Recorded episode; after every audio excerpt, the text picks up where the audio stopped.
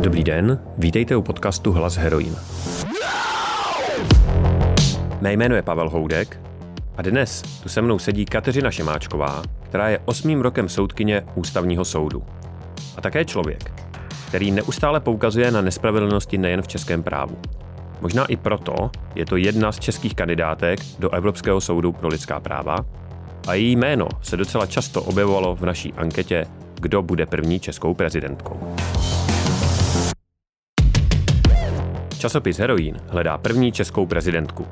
Buďte u toho s námi a zarezervujte si místo na diskuzi s pěti ženami, které mohou změnit tvář české politiky.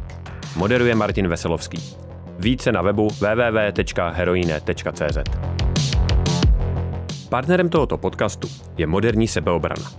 Nabízí kurzy emancipační sebeobrany, a to jak pro jednotlivce a jednotlivkyně, malé skupiny i firmy. Pokud chcete získat sebevědomí, méně se bát a naučit se ohradit v nepříjemných situacích, navštivte web wwwmoderní sebeobrana.cz a přijďte na kurz. Dobrý den, vítejte v Hlasu Heroin. Dobrý den. My se obecně v Heroin a samozřejmě i tady v podcastu zabýváme hodně rovnoprávností, eh, vztahy mezi muži a ženami a kariérou. Vy byste v tomhle mohla být sodem, protože jste eh, jedna ze dvou žen, který působí v té vrcholné instituci, v tom orgánu ochrany ústavnosti, jak se říká, ústavnímu soudu. Jaká byla tam vaše cesta? Jak se vám to povedlo? No, asi se mi to povedlo, protože jsem vůbec nemyslela na to, že se tam chci odstnout. A od určité chvíle ve svém životě jsem si uvědomila, že je mnohem lepší v životě přemýšlet o tom, že chci poskytovat nějakou službu veřejnosti nebo službu konkrétním lidem a pak už jenom hledáte to místo, kde tu službu budete moct poskytovat nejefektivněji a kde tomu jako nejlépe rozumíte. Takže takhle jsem se tam ocitla a já nevím proč, ale celé mé kariéře to tak je, že mám lidi, kteří mě hodně podporují a pak mám lidi, kteří si mě tam jako nedokáží představit nebo nechtějí, abych v té funkci byla. Eh, což bylo tedy i u ústavního soudu, takže možná jsem byla jediná osoba, která i teda v té politické proceduře si to musela trošku vybojovat, ale když už jako jste v, té, v tom boji, no tak prostě pokračujete. Takže já jsem to asi neměla složitější jako žena. A to proto, že jsem zaprvé neměla a nemám jako ty zátěže, které, nebo ty krásné zátěže, nebo ty e, překážky, kterým ženy musí čelit a ty spočívají právě v tom slaďování rodinného a e, pracovního života. A já vždycky říkám, ono to začíná už ve chvíli, kdy ještě vůbec tu rodinu nemáte a už se cítíte jako omezená v té své kariéře, že třeba manžel by chtěl, abyste byla skromnější, nebo že si lépe najdete manžela, když budete skromnější a že e, nemá cenu do toho angažovat se, protože stejně jednou budete mít děti a tak dále. Takže taková první moje podpora v té oblasti byla moje rodina, protože u nás doma rozhodně třeba můj děda nebo vlastně celá naše rodina si myslela, že když jste holka, tak můžete dělat úplně všecko, stejně jako kluk, takže se u nás vůbec nerozlišovalo mezi genderovými rolemi a i moje babička, i moje matka byly velmi silné osoby a velmi pracující. A myslíte si, že tohle je ve vaší generaci výjimečný, tenhle přístup? Ano. Aha. Myslím si, že to není typické. Můj děda byl ještě takový ten prvorepublikový feminista, že si vzal babičku, protože pracovala a protože lyžovala líp než on. Takže opravdu to byl ten, ten muž, který jako a tehdy to bylo součást toho étosu v první republice, že ty muži byli feministy v prvé řadě. No a potom uh, skutečně to bylo bylo to dáno tím, že se prostě ode mě neočekávalo, že budu se věnovat domácím pracem a že budu skromná a nebudu se prosazovat. Takže myslím si, že tohle mi hodně pomohlo pak vlastně jsem si našla muže, který je podobný feminista jako můj děda. Jeho maminka i babička byly zase šéfkami něčeho, takže byl prostě na to zvyklý, na ty, na ty silné ženy, které prostě se věnují té práci. Takže určitě tohle, tohle byla ta podpora. No a potom vlastně se nám tak nějak stalo, že jsme neměli děti. A poslední vlastně ještě smutnější věc je, že jsem poměrně brzy přišla o své rodiče, že mě zemřela poměrně brzy maminka, přednedávnem mi zemřel i otec. To znamená, že já vlastně eh, nemám ty pečovatelské zátěže, takže mám tu podporu a nemám ty pečovatelské zátěže, takže si myslím, že jsem jako neměla ty vnitřní překážky, ani ty vnější překážky, kterým jako ženy v České republice pořád čelí. Hmm. Mě zaujalo, eh, že jste použila formulaci eh, pak jsem si já našla uh, muže. Uh, doufám, že to nebude příliš osobní otázka, ale jako bylo to skutečně tak, že vy jste byla ta aktivnější, že jste zase byla ta, co ne, nesedí v koutě a čeká, až si někdo všimne? No můj muž tvrdí, že to tak bylo, minimálně. A on teda tvrdí, že to tak je vždycky. Že se jako rozhodne ta žena, koho si vezme a pak si ho vezme. Hmm. Vy docela často formulujete eh, názory právě ohledně mizení žen obecně z justice, ohle, eh, vlastně v tom věku někde třeba mezi 30 a 40 lety, eh, kdy lidi zakládají rodiny a ženy mizí a muži tam zůstávají. Co by pomohlo, aby to tak nebylo? Mhm. A tam je ještě důležité říct, že to je přesně ta doba, kdy se dělají ty velké kariéry mezi tou třicítkou a čtyřicítkou. To jsou, já vždycky říkám studentům a studentkám, eh, vlastně to, co budete dělat do třicítky, je skoro jedno. Vy musíte udělat si to čekatelování nebo to, mm, eh, ten, to koncipientství a tak dále, nebo ten doktorát. jsme možná jenom mohli vlastně vysvětlit, že vysoká škola eh, končí zhruba v 26, když jde všechno dobře a pak člověk, který chce pracovat v justici, tak ho čekají eh, minimálně tři roky ano. Eh, eh, nějaký práce, ať už v roli koncipienta nebo u soudu, než vlastně udělá příslušní zkoušky a může se tomu povolání věnovat. Ano. To znamená, opravdu se bavíme ano. o 30, o a, 30 a soudcem let. můžete být až od třicítky, takže vlastně tohle je, tohle je to období, ale pak už od té třicítky už ta rozhodnutí dávají jako velký smysl, ale to je to tež i v akademickém prostředí, kde už jako najednou musíte začít pracovat na té habilitaci, abyste jednou dosáhl eh, třeba profesury a tak dále. Takže je to ta doba a, a je to zvláštní, že vlastně tím posunutím, protože ty ženy si posunuly trošku to mateřství do pozdější doby, což má řadu důvodů, kterým rozumím, ale současně si ho vlastně oproti těm svým matkám a babičkám posunuli právě do té doby, kdy se opravdu jako rozhoduje o těch kariérách. Takže to, to je určitě, určitě jedna jedna věc, která je brzdí, ale druhá věc jsou skutečně i společenské předsudky, které oni si často i zvnitřnili. To znamená, že vlastně Mám někdy pocit, i když vidím ty mladé ženy už, už jako studentky nebo prostě těsně po škole, že se neprosazují natolik, nakolik mají schopnosti, protože mají pocit, že by to vlastně nebylo přitažlivé, že, by, že se to od nich nežádá. Takže, takže určitě se brzdí trošku i sami. Hmm, a co by teda pomohlo? Aby jsme to nějakým způsobem začali eh, napravovat nebo odstraňovat?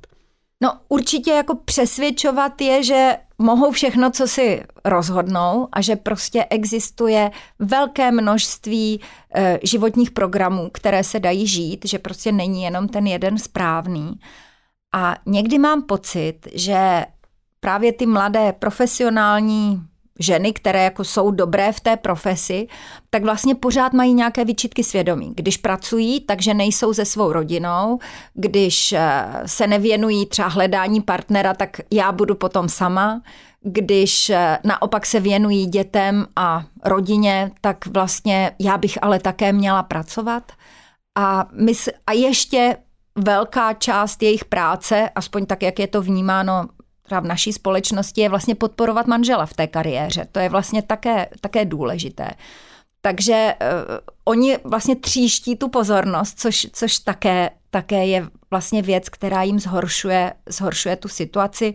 Já si někdy dělám legraci z toho, že tedy já vlastně nemám žádné ty povinnosti doma, jako, jsem velmi jako podporovaná svou rodinou v, ve své práci, ale přece jenom ty všichni mý kolegové mají na sobě tu košili, kterou jim ráno vyžehlila manželka, nebo skoro všichni.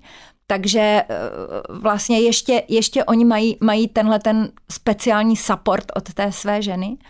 Eh, čili, čili to si myslím, že, že tam je ten problém toho, toho střetu řady rolí. A vlastně i to, když těm ženám řeknete, a vy můžete všechno, tak vlastně vede k tomu, že, že tedy mají všechno, ale ve všem vlastně sníží e, ty požadavky. Takže budu dělat pěknou práci, ale nebudu kandidovat na vyšší soud, protože je v jiném městě a moje děti chodí do školy třeba v Chrudimi, takže budu prostě zůstanu žít v Chrudimi se svým mužem a se svými dětmi.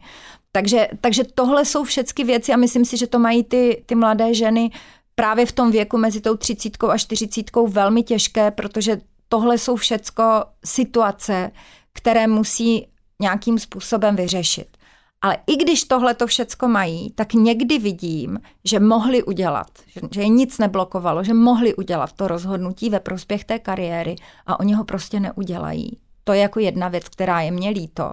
Jinak já pro ně mám to pochopení, že prostě rozumím, že, že mají právo si vybrat a mají právo chtít všechno a pak třeba jít, jít dolů. Ale potom ještě, ještě ten druhý, druhý problém, který taky vidím, tedy nejenom, že oni do toho vlastně nejdou, když by mohli, tak ten, ten druhý problém je, že dokonce i to společnost, ve které žijí, tak vlastně si říká, teď ona bude mít děti, teď ona má děti, když to přece není jako obvyklé, aby předsedkyní krajského soudu byla žena. Takže jsou to ta očekávání a jsou to sama od sebe i od toho okolí. A poslední věc je, já si myslím, že se ženy málo podporují. Mm-hmm. To slyšíme často, eh, i tady v podcastu, vlastně i v, i v hlasu heroin. A eh, vlastně i to, co jste říkala předtím. No. Mně vlastně z toho, co poslouchám, taky připadá, že potřebujeme víc pečujících mužů. Určitě. Určitě to je, to je důležité. A ale opravdu bych i viděla to, aby ostatní ženy, ať už si ta jejich sestra v tom širším slova smyslu vybere jakoukoliv životní dráhu, aby to nevnímali tak, že ona je kritizuje, protože oni si vybrali jinou tu životní mm. dráhu, ale také ať pro Bůh nepřemýšlí o tom, že ona je špatná matka, že ona je špatná profesionálka a tak dále. Takže i, i tohle tohle potřebujeme, ale určitě jako pečující muži jsou výborná věc a vím, že se mě v nějakém rychlém rozhovoru pro nějaký internetový médium ptali, jaké muže máte nejraději a já jsem úplně bez přemýšlení vypálila ty, co mě podporují. Eh, mně totiž připadá, že eh, vlastně i v podcastu my teďka máme za sebou sérii prezidentky, kdy jsme spovídali ženy, které jsme my vybrali jako možný kandidátky na úřad prezidenta a často to jsou političky a přesně tam vlastně vždycky zaznívá ta obava, jak to budu prostě slaďovat s tou rodinou, eh, chci být u těch dětí a tak. A vlastně moc nechápu, že eh, se bere automaticky, že muži to nemají. Protože já třeba hmm. mám malé dítě a vůbec bych jako na něco takového nepřistoupil. Uh, vyjednával bych si to úplně stejně, minimálně v sobě, že bych řešil, přece chci být s tím dítětem, mm. chci tam být, ale vlastně se to bere tak automaticky, jako že uh, chlap je ten, který teda v, na tu devítku odejde, že jo, pokud má teda práci, pokud to není politik, to asi odejde v, v šest a, a prostě přijde v 8 večer a dá dětem pusu a ty jdou spát a uh, on jde odpočívat. A vlastně mi přijde zvláštní, že nikde nezaznívají ty mužské hlasy, kterým říkali, ale ne, jako my chceme přece být taky s dětma, protože to je důležité, obzvláště když víme třeba, Eh, a víme to nesporně, že do nějakých tří, čtyř let třeba to dítě vytváří vztahy s těma blízkými osobama, mm. co se prostě nestihne, tak už nebude ale eh, tohle nikde nezaznívá a tohle eh, jsem nikde neviděl nebo nečetl, že by to nějaký muž na nějaký významnější funkci vůbec jako řešil. To prostě není téma. Já si teda pamatuji, ale to je pravda, že vlastně ta rodina pak přišla o pečovatelku a to byl třeba Marek Výborný, který eh, vlastně to udělal. Já to vím, protože jsem vlastně spolupracovala s jeho otcem na nejvyšším správní, hmm. nebo že jsme se minuli, on šel na nejvyšší správní soud a já na ústavní soud. Tak to je třeba politik, kterého jsem si zapamatovala. Ale, ale je pravda, že to byl jiný příběh, protože vlastně ta rodina přišla o maminku a on řekl, no tak já nemůžu být v politice, hmm. protože se o ně musím starat. Máte pravdu, na to si vzpomínám, ale to je... To je jasně, je jasně, to jiný příběh. Ale podobné téma. Proč vůbec potřebujeme, aby na soudech seděly ženy. Není to jedno, když je tam ta hmm. odbornost dostatečná? Tak já, já vždycky trošku to koriguji. Ono na soudech sedí dost žen. To je to, že, že vlastně my máme asi 60% žen v justici a vlastně, eh, jak, jak se jde výš, tak oni mizí a vlastně na nejvyšším soudě je jich prostě 20%, 25%. A dokonce třeba na nejvyšším správním soudu, který když vznikal, tak tam bylo o jednu ženu víc než mužů, protože se nevědělo, jak ta instituce bude jednou úspěšná a mocná. Tak teď najednou zase už poklesají ty počty, počty žen nebo ty, ty procenta, i když je to lepší než na nejvyšším soudě. Eh, takže my máme dost žen v justici, jenom sedí jenom na těch vlastně prvních líních. To je to, že české ženy všechny pracují, jenom prostě právě proto, že slaďují, tak nepracují v těch prestižních, mocných, vysokých, vysokých pozicích. Tak proč je potřebujeme tam? Jo, já si myslím, pro mě to tedy první, co mě vždycky napadne, je ten symbolický význam. Tenhle stát, tahle spravedlnost, tyhle zákony nejsou jenom prostě pro 40 až 50 leté bílé muže v oblecích. Tenhle stát je přece taky pro ženy, pro mladý, pro starý, pro různé národnostní menšiny, lidi s postižením a tak dále a tak dále. A mně přijde, že opravdu, eh, když lidi kteří mají nějaké atypičtější charakteristiky, nebudou v těch vysokých funkcích, tak ta společnost nebude působit jako vstřícně ke každému. To, to je pro mě opravdu první věc. Eh, druhá věc je, a to, to byl ostatně právě ten, ten feminismus prvorepublikových mužů, kdy, nebo těch ještě před, před první válkou českých mužů, že prostě je veliký hřích, když národ plítvá polovinou svého talentu. A určitě ten třetí je ta hodnota diverzity, protože doteď jsme si říkali o tom, že ty životní trajektorie těch žen, nebo ty, ty jejich životní osudy jsou o dost jiné než ty osudy těch mužů. Zažívají i třeba pocit právě té méně reprezentované skupiny, to znamená, budou si všímat problémů i ostatních eh, slabších skupin ve společnosti. Takže i prostě neříkám, že ženy rozhodují jinak než muži, ale mohou sebou přinést i právě zájem o eh, ty slabší v té společnosti, když si vezmeme uh, Bader Ginsburg, soudkyně nejvyššího soudu Spojených států, takovou jako ikonu ženskou uh, americké justice, tak vlastně pro ní bylo typické, že se zabývala antidiskriminačními kauzami, ale nezabývala se jenom ženskými příběhy, ale prostě dalšími skupinami, které potřebovali podpořit. Pak, když tu máme takhle velkou disproporci mezi účastí nebo poměrem mužů a žen v těch eh, vysokých funkcích nebo na těch eh, vyšších vysokých soudech, vysokých soudech, eh, třeba ústavního soudu a tak dále. Byla by cesta, nebo vy osobně domníváte se, že je cesta i skrz třeba nějaký právní opatření, jako jsou kvóty, jako je takzvaná pozitivní diskriminace a podobně? Mm-hmm.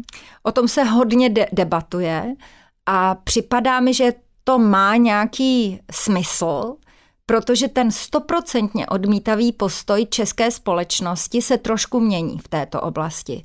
Eh, já sama jsem si říkala, jestli právě pozitivní akce ve smyslu kvót, jestli má vůbec smysl na to teď tlačit, jestli opravdu není důležitější zamýšlet se nad eh, sociálními opatřeními podporující pečující muže, eh, zlepšující třeba služby pro ty maminky školy, školky, družiny a já nevím, co všecko dalšího a tak dále, anebo ty pozitivní případy, příklady, jestli to nebude efektnější, protože já si myslím, že ty kvóty zafungovaly v těch zemích, ve kterých to přišlo ze spoda. To znamená tam, kde přišly politické strany s tím, sociální demokrati třeba, nebo strany zelených, přišli s tím, my, chc, my budeme mít na kandidátce stejný počet mužů, žen, uděláme zipové kandidátky, anebo tedy zavedeme, začínalo to tím, že zavedeme kvóty, no a voliči je začali volit. A až oni na základě těchto kandidátek uspěli, tak potom vlastně to pravidlo, které bylo vnitrostranické, vnesli do těch právních předpisů. Toto je ta cesta. Já se trošku obávám takového toho sociálního inženýrství, že tedy my budeme měnit ty politické strany zvenčí, protože pak se bude vymýšlet nějaká kulišárna, jak to obejít. A ono taky a to také vidíme v politice, takové ty ženy, které jsou tam sice ženy, ale vlastně pracují pro nějakého muže, který je chytrý a ví, že ženy jsou mnohem loajálnější než muži právě třeba v, eh, v těch, v těch sice vysokých, ale pořád ne těch úplně jako nejvyšších pozicích. Eh, takže eh, pozitivní akce je, myslím, správná, ale aby nevyvolala větší odpor, tak musíme velmi se nad tím zamýšlet, jakým způsobem to udělat. Je třeba velice zajímavé, že už jenom to, když napíšete inzerát na nějakou vedoucí funkci a napíšete tam větu ženy jsou vítány, tak to nese určitou uh, efektivitu v tom, že ty ženy se častěji hlásí. Jsou na to i, i sociologické výzkumy. Je pravda, že třeba když jsme uvažovali na právnické fakultě, že by takové inzeráty byly, tak to vyvolalo uh, takový úlek, aby to vypadalo opravdu rovnoprávně, ale minimálně uh, se potom vedení školy uh, alespoň klonilo k tomu, že tam dali obě, obě dvě verze. To znamená, hledáme vedoucího katedry, vedoucí katedry nebo asistenta, asistentku. Takže už jenom to, že my vás tady čekáme a chceme, mohou být tím gestem, které to mohou zlepšit.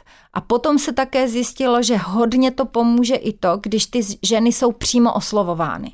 To znamená, ona, ona docela často díky tomu sociálnímu nastavení, které máme, tak ona si často myslí, já na to ještě nemám, eh, Oni už jsou stejně domluvení, kdo tam bude a tak dále. Takže pokud udělám transparentní výběrové řízení a ještě oslovím tu ženu, aby se tam hlásila, tak je přímo, my o tobě víme a myslíme si, že bys na to byla dobrá, tak je mnohem větší šance, že se tam přihlásí. A třetí věc je, oni u těch pozitivních akcí vždycky tvrdí, že vlastně to jde na úkor meritu, to znamená té odbornosti, těch schopností a tak dále. Ale třeba právě v justičních výběrech vidíme, že čím jsou transparentnější a čím jsou právě založené na té odbornosti, tím je větší šance, že ty ženy uspějí. My jsme neměli žádnou předsedkyni krajského soudu a skutečně ty poslední, ta poslední výběrová řízení byla vedena tak, že to nebylo jakoby dopředu domluvené a neříkalo se to nikde v kuloárech a opravdu se přihlásilo prostě na tu funkci třeba několik lidí a ta komise vybrala jako férově toho nejlepšího kandidáta, tak najednou máme tři ženy. Hmm. Co říkáte na ten argument, že to vlastně může působit i proti těm ženám, které jsou takhle vybrané. Eh, hodně často tady v podcastu zaznělo i od žen, kdyby existovaly kvóty a já jsem byla na té pozici, na který jsem, tak vlastně já bych se cítila blbě, protože bych měla pocit, že tam nejsem díky svým schopnostem, ale díky tomu, že mě tam někdo dosadil. Řekněme, že by třeba na ústavním soudu, eh, pardon, na ústavním soudu eh, byly kvóty, které by říkali, eh, musí tam zasednout dvě ženy a vy byste byla jedna z nich. Jak byste to vnímala? Mně by to teda vůbec nevadilo. A stejně já prostě, když jsem překonala ten skleněný strop, tak musím říct, že mám řadu výhod z toho, že jsem žena, protože já dělám tu takzvanou alibi ženu. Protože prostě, když mají panel, pánové, a mají říct, tak vezmeme tam nějakou ženskou, která je jako známá, která má čas a která neudělá ostudu, tak vezmeme tu Šimáčkovou. Takže vlastně i proto, že těch žen je málo a že začínají být tedy kritizovány takové ty panely, kde jsou jenom muži, tak mě to vlastně vede k tomu, že se tam objevují. A já mám z toho i určité eh, výčitky nebo pochybnosti, jestli je to jako správné, abych tam dělala ten, tu, teda tu alibi ženu. Čili někdy se pokouším tam za sebe poslat některou z těch mých mladších stejně schopných kolegyň nebo možná schopnějších kolegyň, než jsem já ale prostě tam chodím, takže už to, že uh, pro tu ženu je nejtěžší překonat ten skleněný strop, ale když ho opravdu překonáte, tak si myslím, že třeba v tom českém prostředí vám to ženství jako může nějaké benefity přinášet, protože oni pak ukážou, podívejte, my máme diverzitu, protože tu jednu ženu máme, já se tomu trošku směju, že i v předsednictvu ústředního výboru komunistické strany byla Marie Kabrhelová za ženy, tak někdy se směju, že tady dělám tu Marii Kabrhelovou. To bych možná k tomu dodala, my totiž, oni byli kvóty v komunistickém parlamentu i na ženy, i na různé další lidi. Ale to mohlo být, protože tam se v tu chvíli nedělala ta moc. Ta moc se dělala v tom ústředním výboře strany a tam skutečně, nebo v předsednictvu ústředního výboru strany a tam tam měli taky tu jednu alibi ženu, tak doufám, že teda nejsem Marie Kabrhelová. Jako. Když byste měla dát ženám, které se snaží o nějakou kariéru, obecně nebo třeba i konkrétně v justici nějakou radu. Co by to bylo? To je jako ho, hodně těžké, protože já mám úplně atypickou tu justiční kariéru. Já moc jako nemůžu radit, protože pro českou justici je typická kariérní, vlastně justice, ten kariérní postup, to znamená, že vlastně uděláte čekatelku nebo asistentku, pak uděláte justiční zkoušky, pak si chvilku počkáte a pak z vás udělají soudkyni. Eh, muži někdy i upozorňují na to, že to je pořád pro ženy jednodušší v tom, že my máme ten koncept toho muže živitele a pokud vy musíte čekat do té třicítky, než vůbec můžete začít se ucházet o tu funkci soudce a tím pádem čekáte vlastně do 35, než uspějete v některém z těch výběrových řízení, tak vlastně nemůžete si dovolit být tím čekatelem, čekatelkou, eh, kdežto v té advokaci ta kariéra, co se týče jako finanční kariéry, tak je, je určitě rychlejší, to znamená, ty příjmy jsou, jsou rychlejc vyšší. Takže vlastně česká justice je spíš založená na tom, že tam sedíte, čekáte a vysedíte si vlastně tu, tu funkci a potom, potom vlastně všichni si na vás zvyknou, takže už vás tam chtějí na ten soud a pak, pak jako postupujete dál. Ale třeba právě na tom soudě, nejvyšším správním soudě, který vybíral Josef Baxa jako předseda, a opravdu ho vybíral, že, že tedy v tom měl aktivní roli, tak ten si vybíral jako zajímavý lidi, kteří dělají jako zajímavou práci a měl tam hodně lidí i z mimo té justice a právě ta barevnost tomu soudu potom přináší a pořád přináší eh, to, že je prostě efektivní, rozhoduje zajímavě a, a je tam nějaký odborný kvás. Takže jako co bych poradila úplně v té justici, eh, to je, to je těžko říct, jestli vůbec jsem, jsem schopná jsem schopná radit. Asi jako já, já opravdu tu, jsem se na všechny ty pozice dostala vlastně proto, že chci poskytovat tu nejlepší službu. Tak to, to mě hodně pomohlo. A nestává se eh, vám to, že za váma chodí mladí ženy a řeknou vám eh, něco ve smyslu, eh, vy máte prostě tu snovou kariéru, já bych chtěla taky jako poradíte mi něco. Ne? Víte, co je zajímavý? Než jsem to nějakým způsobem institucionalizovala do toho mého holčičího projektu, kde se scházíme a aktivně se s těmi ženami o tom bavím, tak se mi to stávalo, ale chodili za mnou většinou studenti kluci se radit. Jo? Eh, a, a já jsem tomu ráda, protože to byli jako dobří uh, odborníci a já jsem to s nimi ráda probírala. To zase byla jiná věc, nevím, takovouhle obecnou radu vám nedám, ale oni většinou stáli mezi rozhodnutím třeba mezi třemi věcmi a nevěděli, kterou z nich si vybrat. Takže spíš jsem ani jim neřekla, kterou si mají vybrat, ale řekla jsem jim, jaké to má plusy a mínusy a jaké si myslím, že z toho budou benefity, nebo jak, jsem, jak mají o tom přemýšlet. A právě to, mě, to byl jeden z důvodů, který mě vedl k tomu, že vlastně s těmi holkami to tedy dělám tak, že se jich, že, že, že je aktivně oslovuji a ptám se, jako jak si představují svoji kariéru a jak o tom přemýšlí a vlastně se spolu o tom bavíme. Já ani neposkytuju rady, spíš jako poskytuji hlubší vhled do možností, které ty jednotlivé cesty dávají. Mm-hmm. Jste mi teď odpověděla na otázku, kterou eh, jsem nevyšknul, ale měl, měl jsem ji přichystanou na, možná bychom uzavřeli tady ten eh, blog a to přesně bylo, eh, pokud se bavíme o nějaký podpoře a tak dále, tak co vlastně vy v tom děláte? No já jsem velmi dlouho, já jsem zjistila, že to je špatné, eh, někdy právě okolo roku 2000-2005, protože do té doby jsem měla pocit, že to je otázka, kterou není třeba řešit, ale pak jsem si najednou uvědomila, že spíš ty počty těch žen, protože v, justi- v práci právničky bylo velmi často byly ženy To znamená, já když jsem prostě v devadesátkách přišla na nějaký jednání, třeba jsme zastupovali velké banky a potkala jsem na toaletě nějakou ženu, tak jsem si říkala, to bude asi právnička proti strany. To byl jako nejčastější vlastně pozice, takže ty ženy dělaly eh, velké spory, velké smlouvy v, v advokaci, eh, Just, v justici bylo hodně žen, protože byla špatně placená, takže jak si tam právě tehdy se tam objevilo tolik těch, těch žen, které pořád tam, pořád tam jsou, eh, protože o to ty muži neměli zájem v té době.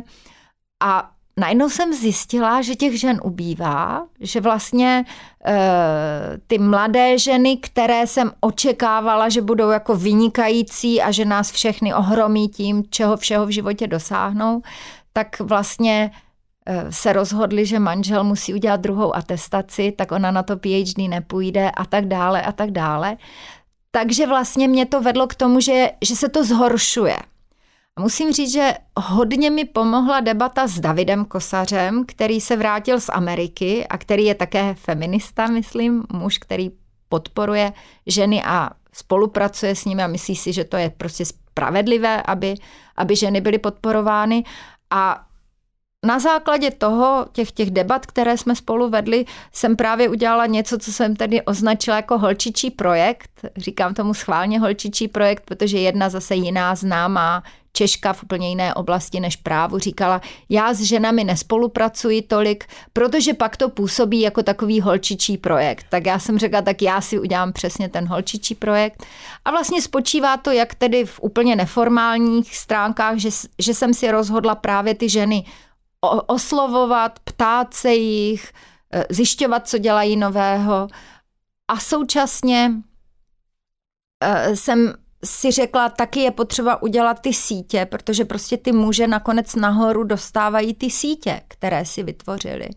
A ty, ty holky, které dělají dobře tu profesi, třeba právě v té lidskoprávní oblasti a tak dále, ve které se pohybuji já, tak oni se znají, ale znají se třeba dvě a dvě a dvě, ale vlastně není to místo takového toho zasíťování, toho sdílení těch projektů a podobně.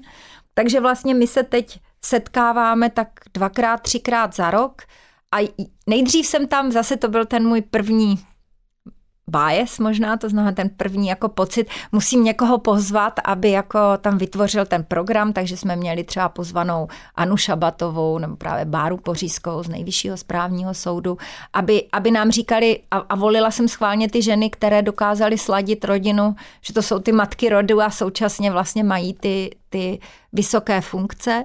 A nebo třeba psycholožku právě o tom, jak si vyjednat s tím partnerem, aby byl férovější, způsob rozdělení práce v rodině.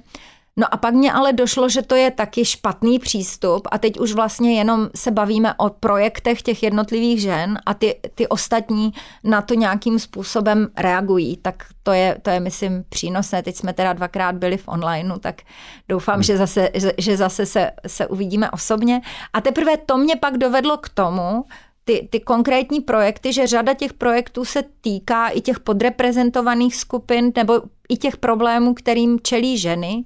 A to mě tedy dovedlo k tomu, že bychom měli zpracovat tu knížku uh, Mužské právo jsou právní pravidla neutrální. Takže vlastně je to takový organický vývoj toho, že je potřeba s tím něco udělat a když s tím jako neudělám něco já, možná s tím neudělá něco nikdo. A myslím si, že takhle by člověk měl přistupovat ke všem problémům, které se ve společnosti objevují. Mluvíte o té knize, jejíž hlavní titul teda zní Mužské právo. A e, je tam ta podotázka, e, jestli jsou právní pravidla neutrální, myšleno asi genderově, když to míří k tomu titulu. Vždycky se říká, že když je tam otázka v podtitulu, takže odpověď je ne. Nicméně, jaká je teda odpověď?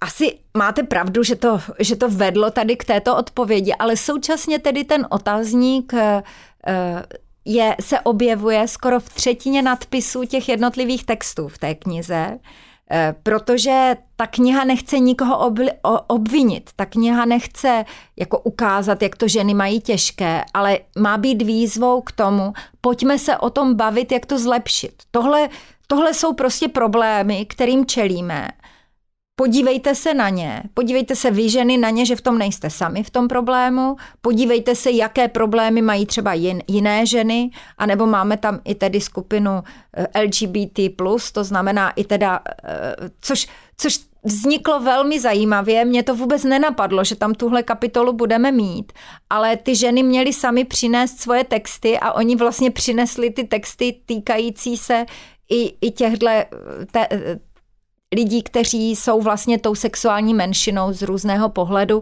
právě proto asi, že mají větší senzitivitu i, i pro, ty, pro tyhle jejich problémy. A řekla jsem si, no to není ten uh, typický uh, privilegovaný muž, tak jak je v tom vyprávění toho vůdce, takže nebo toho lídra, takže jsem, jsem si vlastně řekla, no tahle kapitola sem vlastně také patří, ale přišlo to, mě řada těch myšlenek přichází tak jako při té cestě, že, že, že vás to napadá. Takže ta odpověď je, eh, to, co ta kniha podle mě říká, zkuste se podívat na ten svět jako našima očima a zase není to, nejsou to oči všech žen, protože řada žen vlastně říká, že se v té androcentrické nebo patriarchální společnosti cítí dobře, že to tak chtějí a že vlastně nechtějí na té věci nic měnit, takže je to určitě jenom pohled části žen. Zkuste se na to podívat eh, naší optikou, zkuste se nad tím zamyslet a zkusme se o tom společně pobavit. Ta kniha má moc stran, je velká, těžká jako cihla. Jsem si ji nedávno půjčil a přijel jsem si jen s takovou ledvinkou na ní, tak to jsem úplně nepochodil. E, nicméně, když se o ní někde psalo nebo se to diskutovalo, tak takový ten e, názor z lidu e, je, tak mi teda ukažte ten zákon, který jako diskriminuje ty ženy. Kde je teda napsaný, že e, ženy něco nemůžou a muži mm-hmm. můžou. Mm-hmm. E, co byste no, na to odpověděla? No, to je přesně ten důvod, proč jsme tu knihu vlastně napsali.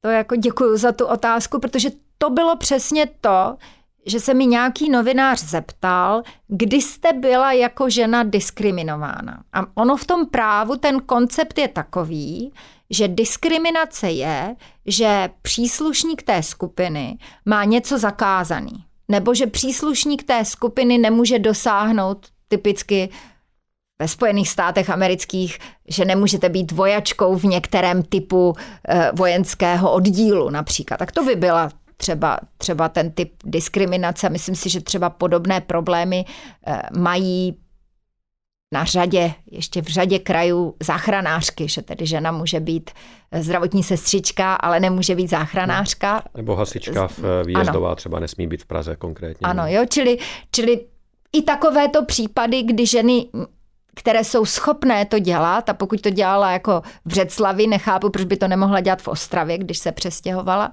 Takže, takže existují i tyto situace. Nicméně většina těch situací je jiných. A právě to jsem říká, v právu je to různé zacházení podle neutrálního pravidla je vlastně diskriminace. Jenomže vy nejedete podle úplně neutrálního pravidla, kde by žena měla něco zakázané, ale sociální pravidla i právní pravidla se prostě nastavují takovým způsobem, jak to vyhovuje těm, kdo ty pravidla tvoří. A právě proto, že u té moci jsou jenom určitá skupina lidí, vždycky mě pobaví, když si jako vidíte ty fotky, jak ti lidi jsou si velmi podobní, kteří zastávají ty, ty rozhodující funkce. Myslím si, že se tomu smáli, když se vyfotili bývalí premiéři na Slovensku, že opravdu ti, ti muži vypadají velmi podobně všichni. Takže, takže takový to eh, vlastně v, ta, v takovéto společnosti je jasné, že vytvářejí ta pravidla, která vyhovují jim. A mě, mě šlo o to právě ukázat, ano, když ta žena se přizpůsobí ať už těm pracovním pravidlům nebo těm právním pravidlům, která byla vytvořena po dlouhá léta vlastně doby, kdy vládli jenom muži, protože ženy nemohly volit a být voleny, tak pokud se tomuhle přizpůsobíte, tak eh, nemáte problém. Tak ano, pak už je s vámi rovně zacházeno, ale někdy nehrajete podle pravidel, která jste spolu vytvářela. Takže to je vlastně ten problém a právě, právě proto je potřeba podívat se na ta pravidla a, a ona ta uh, férovější pravidla z toho genderového pohledu mohou pomoci jako i mužům, protože já si myslím, že to musí být velmi zatěžující, pokud máte pocit, že třeba pět let života vaší rodiny jste jediný člověk, na jehož příjmech je závislá celá vaše rodina a životy a, štěstí vašich dětí. Nebo uh, ty muži to pak, pak zjistí, když se rozcházejí s tou ženou, že vlastně uh, nedostanou třeba dostatečný rozsah opatrovnické péče o ty děti. No ale protože oni se o ně docela často vůbec nezajímali, tak proč by po rozvodu třeba v mé generaci uh, moji jako vrstevníci se mnohem víc starali o své děti, když byli rozvedení, než když byli ženati. Jo, takže, eh, takže vlastně eh, tohle, tohle je to, co je tíž vysvětlitelné, protože někde není napsáno, že na to nesmí udělat. Ale pokud řeknete, Pečující rodič má právo být na mateřské dovolené tři roky a my to zvýhodňujeme daňově, my to zvýhodňujeme eh, i, i sociální pochvalou toho člověka a současně to znevýhodňujeme tím, že mu neposkytneme jesle nebo mateřskou školku pro děti menší nebo nějakou jiné, jiné pečující místo, tak eh, je evidentní, že prostě ta žena zůstane doma, protože je to pro tu rodinu nejpraktičtější řešení. Mm-hmm. A Často. pak přijde o ty tři roky, pak jí uteče ta kariéra v té nejdůležitější době a přeskočí vlastně často jako méně schopní muži. Mm-hmm. Já jsem chtěl jenom dodat, málem jsem vám skočil do řeči, no. se mluvám. Často vlastně i ekonomický jediný schůdný model to je pro spoustu ano, rodin, ano, protože prostě ano. To je tak nastavený, no. Ano. Když se bavíme o diskriminaci, tak často zaznívá hlas a zdaleka nejen, jak eh, jsem řekl, z lidu nebo někde z prostředí sociálních sítí, ale i z úst jako politiků a e, jinak vážených osob, že vlastně dneska to je obráceně a ten jediný, kdo je diskriminovaný, je ten bílý heterosexuální muž. Hmm. To musím říct, že mi to jenom jako vyvolá jako úsměv když se zamyslíme nad tím, eh, kdy se poprvé objevily kvóty, no tak to byly prostě kvóty 100% ve prospěch mužů. Vlastně v, a, a ne, není to jako, že od, není to žádný biologismus, není to prostě od založení e, života jako lidské společnosti ale velmi silně to začalo vznikat právě se vznikem těch buržázních revolucí, eh, nových občanských zákonníků a tak dále. Velmi pěkně to popisuje třeba Simon de Beauvoir v druhém pohlaví, co udělal nový občanský zákonník, protože předtím, když byla sociální nerovnost, tak vás víc než gender, tedy příslušnost k jednomu nebo druhému pohlaví, vás víc definovala příslušnost k nějaké sociální skupině. To znamená, měli jsme královnu Viktorii, měli jsme Anešku Českou. Jo, ty ženy, pokud se narodily do správné rodiny, tak vlastně jejich eh, kariéru, abych to tak řekla, definovalo spíše sociální postavení té rodiny, než eh, jestli je to žena nebo muž. Prostě když měla když, když prostě Marie Terezie byla tou dcerou toho správného otce, tak se prostě stala panovnicí. No, kdežto eh, potom, po, po, prostě na začátku toho 19. století, najednou se vytvořil ten koncept toho otce rodiny, toho muže, který jako rozhoduje za tu rodinu a najednou vlastně o tom, jak, jestli si budete rovný, rovná v té společnosti, vlastně rozhodovalo to pohlaví. Mm-hmm. Co vás napadne, nebo vy jste říkala, že se začnete smát, ale jak vlastně o tom uvažujete, když z úst někoho, kdo je třeba jinak respektovaná postava v té společnosti. Já nebudem nikoho jmenovat, ale mm-hmm. opravdu se bavíme o lidech, kteří hrajou, jsou to nějaký významní sociální aktéři a pak řeknou něco takového o diskriminaci bílého heterosexuálního muže. Co vás vlastně napadne, co jim běží hlavou, nebo proč tohle říkají? No, protože mají strach a, a ze strachu si nemůžeme dělat legraci. To je prostě jedna z nejsilnějších lidských emocí a uh, trochu tomu rozumím, protože on měl vlastně do té doby jeho táta, jeho děda, měl tu jistotu, že když nebude teda ten skutečný sekáč mezi těmi muži, tak bude moct být aspoň sekáč doma před tou svou manželkou. To znamená, když ztrácíte tady tuhle tu výhodu, tak já tomu rozumím, že máte z toho strach a myslím si, a nechci se těm lidem smát, protože já jako chci být laskavá mít pochopení pro všechny lidi, kteří se e, něčeho bojí. Já i chápu, třeba když je teď ta, ta doba toho mýtu a, a vlastně toho nějakého předefinování i tedy vztahu mezi mužem a ženou v té intimní sféře, tak já rozumím, že vlastně někteří muži můžou mít pocit, že jsou jako obvinováni, ačkoliv nikdy nic špatného v téhle oblasti neudělali. To mně třeba přijde často uh, pochopitelné, že, že vlastně teď se mluví o mužích jako o sexuálních násilnicích, ale já jsem nikdy nic takového neudělal. A, a opravdu to možná nikdy neudělal a může se cítit diskomfortně, že se to takto může někdy uh, udělat z toho nějaké větší pravidlo nebo, nebo takto tématizovat, tak stejně tak jako rozumím tomu, že když máte privilegované postavení a najednou cítíte, že o něj můžete začít přicházet, tak eh, je to pro vás prostě nepříjemné. A najednou třeba opravdu nebudete mít eh, tak výhodnou pozici kariérní, jako měl třeba váš táta, když eh, vstupujete do souboje o nějaké funkce, protože vám přibylo 50% jako dalších možných jako konkurentů.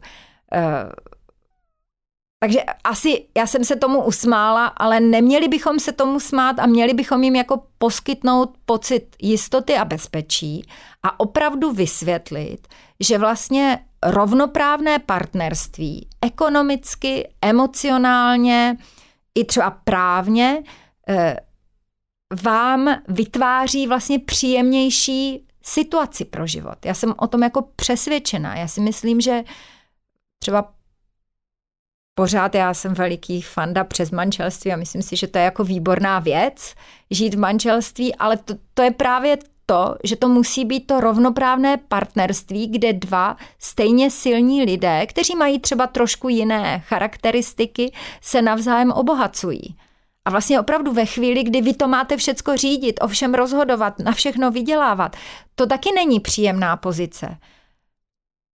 Takže vlastně my spíš tomu heterosexuálnímu bílému muži nabízíme vlastně bezpečnější a uh, jo, bezpečnější život, když, když jim nabízíme jako rovnoprávné partnerství.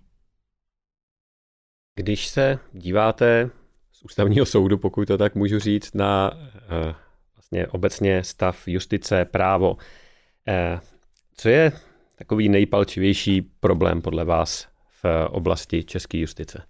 Se tak nějak opakuje a stálo by za to to nějakým způsobem řešit. Co je nejpalčivější problém? To nemusí být konkrétní věc, mm, ale... Rozumím, rozumím.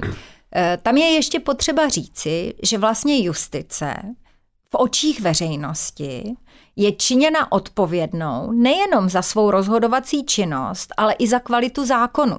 Protože když prostě dostanete nějaký špatný zákon a máte podle něho rozhodovat, tak veřejnost vidí, že jste rozhodli špatně, ale už nevidí, že to nebylo proto, že vy rozhodujete špatně, ale že máte nějaký zmetek, zákon, eh, podle kterého musíte rozhodovat.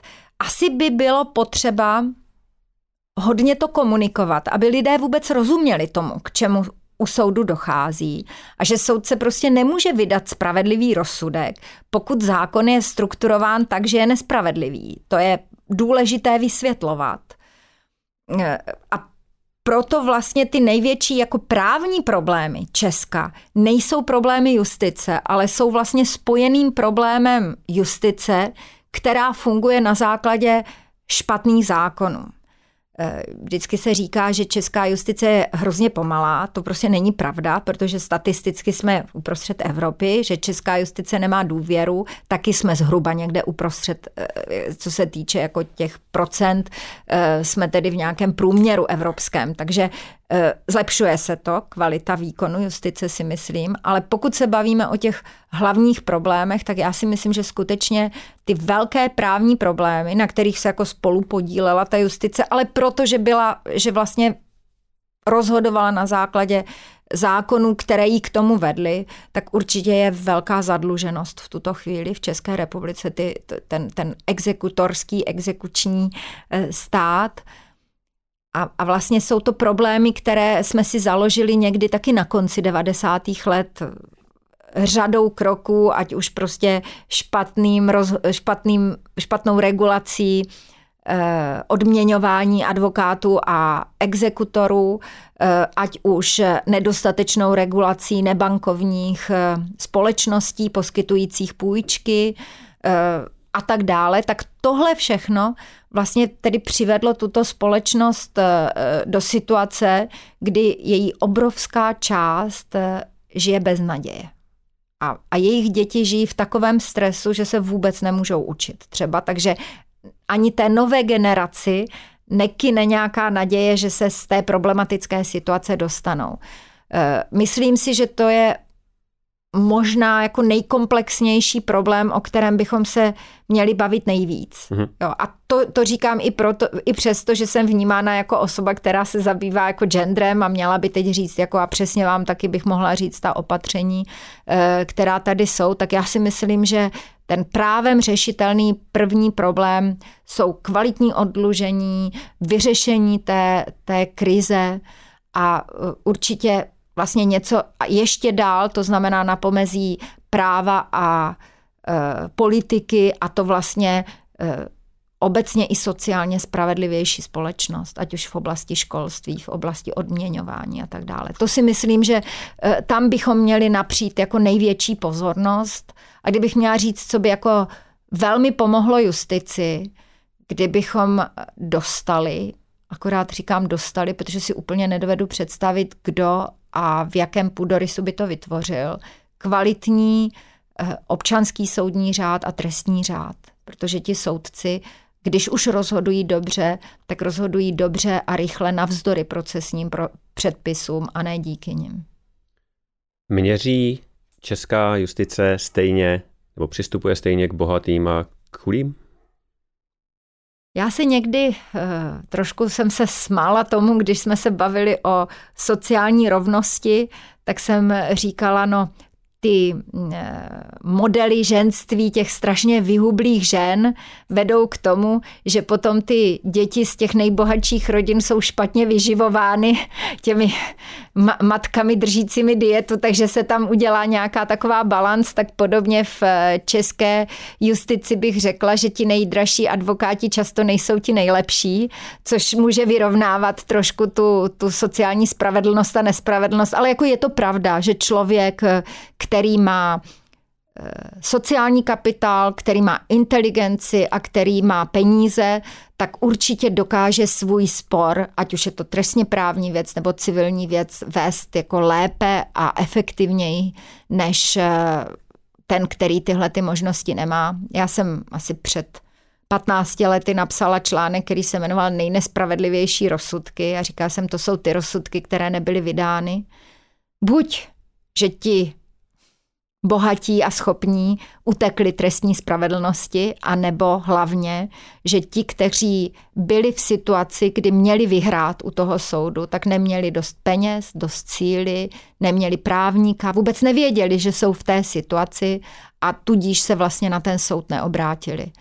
Takže zase je to komplexnější problém než problém jako justice jako takové, ale sociální problém, který umožňuje, dává těm lidem, a teď nejenom bezplatnou právní pomoc, ale takové sociální služby, aby si uvědomili, teď jsem v tom okamžiku, kdy potřebuji toho právníka, který mi pomůže uh, vlastně třeba uspět u toho soudu. Protože když třeba někdo je zmrzačený na základě pracovního úrazu a měl by to zaplatit ten zaměstnavatel, ale neví, že teď má podat tuhle tu žalobu a není u toho dobře zastoupen, tak spadne do sociální sítě a Vlastně platíme to všichni, ačkoliv by to měl platit ten, kdo za to nese odpovědnost. Takže zase si myslím, že kdyby to byla chytrá opatření, sociální služba spojená s takovou tou detekací těch právních problémů, s tím, s tím poznáním, že teď je ten právní problém a potom jako kvalitní bezplatná právní pomoc, eh, tak by to hodně pomohlo, protože teď trošku to vypadá jako bezplatná právní pomoc, že to je pár kverulantů, kteří si umí požádat a teď jako multiplikují, násobí ty spory, které, které v tom systému řeší. Takže eh, jako lépe nastavený třeba ten, ten pom- ta, ta situace té sociální a právní pomoci by tomu taky hodně pomohla. Mhm. Kdo by tohle měl dělat? My všichni. To jako není, že kdo za to může. Každý na své funkci by měl uh, dělat to, co může. Všimněte si, že prostě dobří advokáti část své práce dělají pro bono, vždycky si najdou nějaký téma a dělají tu věc a věnují se jí. Eh, že prostě soudci se třeba angažují v soudcovské unii a snaží se ovlivňovat eh, zákonodárství. Eh, studenti práv můžou jít dělat někam dobrovolníky a poskytovat tu konkrétní sociální službu, třeba doučovat romské děti, psát diktáty v češtině. Čili já si myslím, že skutečně to není téma, že nějaká vláda něco zanedbala nebo že teda ten prezident na to najde řešení. Já si myslím, že všichni musíme udělat, co nejvíc můžeme. Uh-huh. A když to obrátím a zaměřím se na ten vrchní konec, eh, na ty bohatý a vlivný, eh, měli jsme několik kaus, eh, i když i přesto, že do nich nevidíte, budeme mluvit obecně, ale měli jsme tu v posledních letech několik kaus lidí, kteří jsou nějakým způsobem známí, vlivní, bohatý a ty kauzy se nějakým způsobem vlekly nebo končily dost eh, zvláštními způsoby. Řekla byste, že dokáže česká justice postihnout i lidi, kteří mají peníze a vliv adekvátně?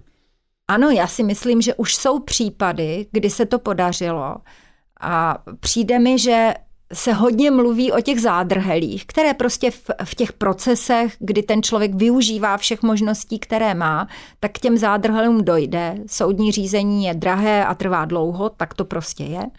Ale vlastně, že už nevidíme ty a teď jsem chtěla říct dobré konce, tak nevím, jestli když se někdo ocitne ve vězení. Spravedlivé konce. Spravedlivé, asi spravedlivé konce, že, že je jakoby nevidíme. Eh, proto se ptám, protože vy jste třeba zmiňovala, že hm, ta délka trestního řízení, že statisticky to není pravda a eh, řekl bych, že jeden z těch sentimentů, který ve společnosti panuje, je, že prostě ty bohatý a mocný eh, na ně sáhnout neumíme, že si to prostě vždycky ve finále nějak zařídějí. Tak se ptám na váš názor, co si myslíte o tomhle? Úplně zjednodušeně. Ne vždycky, ale někdy ano. Hmm. To je takový můj, můj přístup. Ale i za to jsem ráda, a, a myslím si, že opravdu to zkvalitňování těch, těch právních prof, profesionálů, myslím si, že velká proměna státního zastupitelství v tom hrála velikou roli a vlastně i generační přeměna u soudu v tom může hrát určitou roli. Eh, a, a zase to není nějaká velká eh, změna ve smyslu nějaké reformy nebo všecky pozavírat, všecky vyměnit. Ale když každý na svém místě každých deset let udělá svou práci o 10% lépe než jeho předchůdce, tak to vlastně směřuje k těm lepším koncům. A, a já si myslím, že zrovna v tom, v tom českém právnickém prostředí jako obecně spíše pozoruji tu, tu cestu malinko k lepšímu ale velmi rozumím tomu, že lidé jsou frustrovaní, že to jde pomalu a mimo jiné jsou frustrovaní proto, že prostě si kdysi dávno půjčili 25 tisíc a díky tomu teď přišli v barák, jakože že se to takhle násobilo. Takže, nebo v obyt. Takže chápu těm, co jsou frustrovaní a chápu, že jim to nestačí. Současně mně přijde někdy, že vlastně právě ti, kteří tu soutěž jakoby prohráli a mají pocit, že eh, se jim děje nespravedlnost, sociální spíš než právní, musím říct, tak eh, že někdy nejsou schopni vidět, eh, kdo za to nese odpovědnost a jak vlastně, kdo by jim mohl pomoci. A vlastně pořád platí, já mám prostě hrozně oblíbenou knížku Charlesa Wrighta Millse z 50. let minulého století a jmenuje se Sociologická imaginace. A mám pocit, že nám to velmi chybí a že to chybí jako i v tom vyprávění těch příběhů. To znamená, že eh, lidé nedokáží ten svůj životní příběh pochopit a není jim ani jako vyprávěn v kontextu celé té společnosti, aby pochopili, jaká třeba politická rozhodnutí, třeba jít k volbám a koho volit, ale třeba i jaká jako konkrétní životní rozhodnutí jsou v tom okamžiku pro ně nejlepší a na koho se třeba obrátit o pomoc. Takže eh, ta, té frustraci by hodně mohlo pomoci, kdyby se zvýšila vzdělanost v té společnosti. A já třeba se cítím úplně pro mě jako nejhorší číslo za poslední rok. Jsou to dvě nejhorší čísla. Kolik lidí umřelo v době pandemie a jak dlouho naše děti nechodily do školy. A v obou dvou těchto číslech uh, jsme první v Evropě. A přijde mi to, jako bychom si zabíjeli vlastní minulost i vlastní budoucnost. A, a měli bychom o tom přemýšlet, proč se to stalo.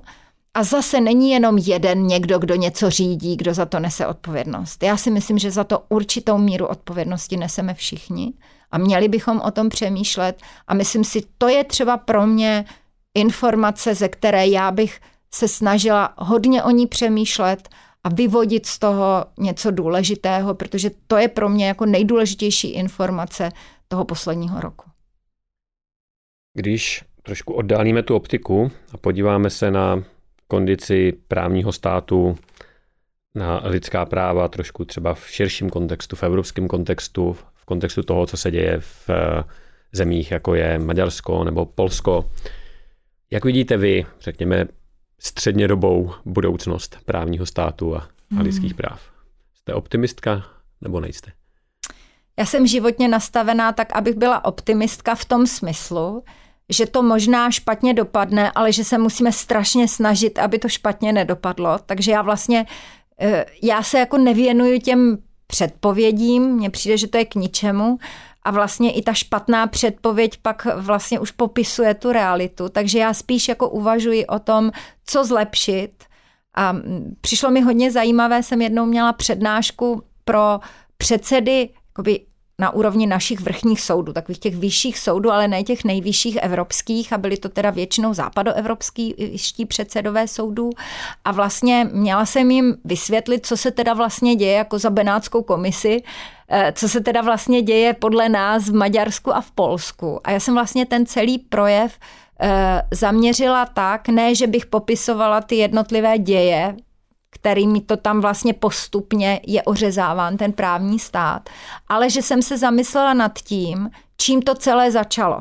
Jak je možné, že vlastně jsme, že to třeba v tom Polsku nebo v tom Maďarsku připustili a co všechno my v justici nebo oni v justici dělali špatně, co buď ti předchozí jako vládci nebo předchozí zase ti, ti, ti kteří byli u moci, ale i třeba ti, ti soudci, prokurátoři, policisté, co všechno dělali špatně a jak přispěli tomu, eh, že vlastně teď tleskají lidé politikům, kteří vlastně destruují právní stát. A byla to určitě jako efektivita, pracovitost, zvyšování důvěry, zvyšování legitimity v soudy, protože prostě budeme s těmi lidmi mluvit a budeme efektivně pracovat a zaměříme se na ty eh, třeba zločiny nebo ty trestné činy, které těm lidem nejvíc jakoby připadají nesprávné a nejvíc třeba zasáhnou osudy těch jednotlivců. A tohle je prostě ta úloha, kterou bychom tomu, tomu mohli čelit. Určitě to nebudou eh, z Evropské unie a z Rady Evropy jako doporučení, co všechno dělají špatně, ještě spíše politická než právní. To už, to už prostě teď, teď se to asi musí řešit nějakou jinou cestou. Ale skutečně eh, spíše tedy pojďme myslet na to, co, co dělat a, a jak to změnit. A moc se mně líbilo, že vlastně asi pět těch předsedů mě požádalo o tu mou prezentaci a říkalo, No to je nikdy nekončící boj, já to musím mým soudcům říct v pondělí na poradě, až budeme začínat. Že prostě to je potřeba také vzít, že prostě demokracie a právní stát a ochrana lidských práv nikdy není vybojována a pořád vlastně se musíte snažit a pořád tou každodenní prací eh, vlastně tomu přispívat. Takže, takže být pilný, efektivní soudce, který dělá to nejlepší a komunikuje s lidma tak, aby mu rozuměli, je někdo, kdo možná zachrání právní stát více než nějaký plamený politický projevy. Jo, děkuji moc, že jste si našla čas a přišla jste si s náma popovídat a přeju vám hodně štěstí. Díky. Děkuji moc, nashledanou.